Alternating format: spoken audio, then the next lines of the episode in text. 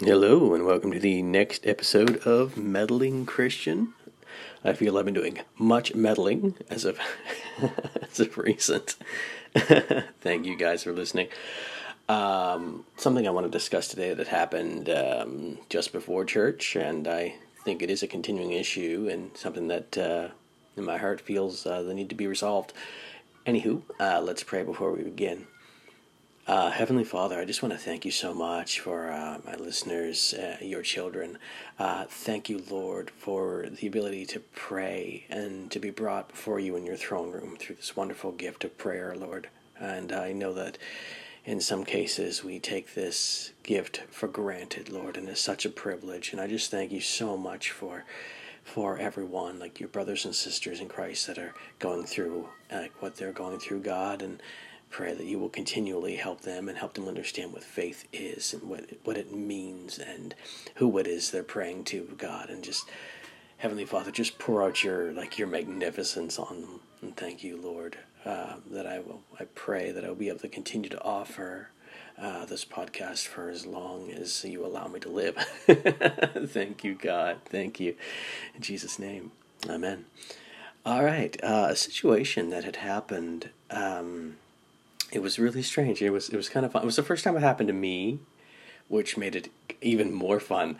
Uh, well, I was at church early and the doors weren't open, so I was kind of sitting up front.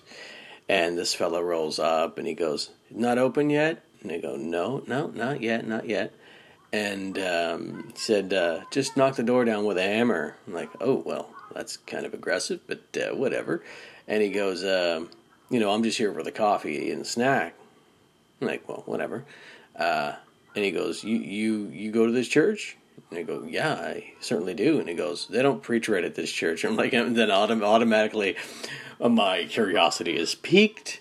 Uh, I can feel the spirit in me kind of just, just kind of perked up. I'm like, oh, really?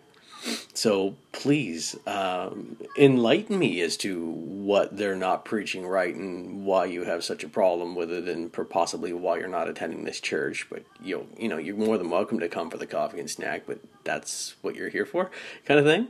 I was thinking in my head. So he began to tell me what uh, you know, and it was such a small thing too, right? And what it was was about what happens after we die uh, you know, where it uh, says their spirit sleeps in the heart of the earth, blah, blah, blah. Hardly, hardly uh, an issue in regards to, you know, preaching Christ crucified and having people hear the gospel, right? But this this is what the guy's holding on to, you know, of all things. the reason why he wouldn't come to the church. And here I am thinking, you know, you know, enlighten me, bless me. I, I do want to hear everything you have to say, and I certainly am, am, you know, listening and and will take it into regard. But you know, I know my Bible, and I am thankfully at this time uh, a gatekeeper.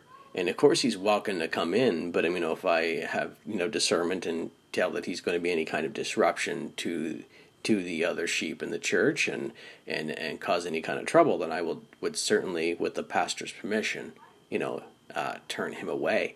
But I never felt the need to do that. Uh, at this point, I felt he wasn't harmless as long as he isn't preaching his his version, you know, his uh, corrupt doctrine, right? You know, if you want to come in and have coffee, please feel free. Come up and listen to the sermons, please feel free. Come out and hang with all of us, feel free. Um, but you know, he would go on and express his displeasure with the church or various things. And, and I, here I am thinking, I, dished out so many things to him. Uh, one, I was like, well, if you're looking for a perfect church, you won't find one. Uh, for example, if you were to go, if you were to tell a carpenter to come into your home and do some work for you, and you went away on vacation and came back and saw no trace of his work, no trace of his, his presence in the home, would you think that anything was even done? Well, the same should be said about a church. You know, it's a Holy Spirit dwelt environment and Holy Spirit dwelt people, and none of these people are perfect, and a church is always under construction, right? So, like, if you're looking for a perfect church, you shouldn't be looking for one, and you'll never find it. And that's just, it's foolishness, you know, people shopping around for a church. You know what? Just just go to church. Learn your Bible. Take the time to learn your Bible on your own so you can practice a little discernment to find out whether the pastor, preacher, teacher is is giving you the right information, teaching you properly from that book. But if you if you think you know that you're going to survive by eating gospel food uh, one time a week and not pushing in on your own in any way, shape, or form, you're going to be a thin sheep and you're going to squeeze out between the pen bars and you're going to be gone, right? If you're not being fed at this church, then yeah, I, I would expect that you would have a problem. But you, if you don't, you know, have any discernment in yourself and you're not in, in your Bible, you're not going to know better. You can't be a 30 year pew sitter and expect, you know, that that's that's what it's going to take to get you into the kingdom. That, that you know, that's not going to cut it. That's religious and that's garbage, right? Anyway, so I spoke to him about this and I talked to him about, you know, counterfeit Christians and all this other stuff like that. You know, people counterfeit that which has value. Uh, various things like that. And in no way did I ever do this to attack him. And, and you know, I just didn't. It was very calm and peaceful and loving and provocative. And in the end, he was silenced. And I honestly feel that the man was convicted. He did come in, uh, he did have coffee, and he just seemed, uh, you know, agitated in his heart. And you know what? That that is okay because if you go to a church where you are not being convicted in any way, are no sermons. What is that term? uh, soft sermons make hard hearts, and hard and, and hard sermons make soft hearts, kind of thing. You know, conviction is incredibly important. The Bible is there to convict you.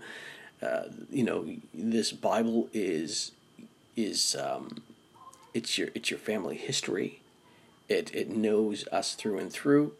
So this is something we all need to know and understand that God does know us completely in every way, and we can count on Him. You know, everything is going to be just fine, even though it may not look at it look like that from our perspective. But what I found is I think it's necessary for a church not just to have a greeter at the door. I think that greeter needs to be armed, absolutely armed with the Bible. That person should absolutely know the word so that when they have, you know, a person who's rolling up uh, rolling up to the church and having these kinds of issues. I mean, it didn't seem that the person took it to the pastor you know, any issues that they have. So the pastor could have ministered to the man himself, but he didn't do that. The, the, the guy didn't do that. He just felt that I'll come here and complain. It's like, okay, well, I think it's necessary for every church not just to have a greeter. Uh, I think that person should be armed in in the word. I think you know that person should have the the discernment and the ability to be able to um, what's the word I'm looking for? Uh, convince that you know what is preached here is correct, to be able to, you know, be a, loving and kind spirit that'll that'll um, minister to the man on the spot. That have that kind of, you know, it's got to be in the in the word in in such a way that can minister to the man directly, like right then and there. So that man is not sitting there with that hostility in his heart toward this church. Because honestly, uh, I think every church needs that, really, and um, every church needs you so if you're a person who is not going to a church, is not part of a community, uh, the first sin was solitude. You got to go to church, guys. It's it's incredibly important that you socialize with other believers, and it's and it's like online is nice and all, but yet again, you are not getting that social that social environment. You're not directly you know connecting to these believers. Um, the internet is no substitute for actually getting off your butt and going to church right? You you really should go. It's incredibly important. It's good for you, and your gifts are important and necessary for the church. Um, the gifts of the others in the church could certainly use your gift. I mean, you have no idea what kind of impact, you know, you uh, as a believer, as part of the church, your your God given gift will improve the church immensely. I mean, the word says so. You you gotta you got to be there. So please make an effort that if you are not going to church, that you should go. Find one. Go. I don't really have a lot to say today about about uh, much else. It's just this experience and these small things I wanted to share with you. I thought it was incredibly important. Just make an effort to go to church. Make an effort to reach out in, believers in whatever thing that brings you joy um, if you can then always be considering Christ within that thing, um, I think it's incredibly important. Uh, life groups, incredibly important. Small groups, you know, house churches, do it. Like just do it. Keep your your thought, your heart focused on the Lord, and uh, do whatever you can to surround yourself with with other believers so that you can help each other grow and stay consistent. It's so vital, and I, I really want this for all of you. Uh, you you guys are so incredibly important to the Father. You, you know that Jesus calls you friend, so he asks us to do what is right, just, and fair in His sight all the time. And uh, being around other believers will help us continue to have dove's eyes. Uh, and doves, they cannot look left or right, only straight ahead. Uh, so it's incredibly important. Get with believers, get with friends. And please, if there's something you'd like to share, please share it uh, with me, and I most certainly would uh, love to talk to you and, and enjoy uh, communing. So that's all I've really got today. Kind of short, yeah, I know, but there's no need to push. Anyway, uh, thank you so much for listening, and all of you, God bless.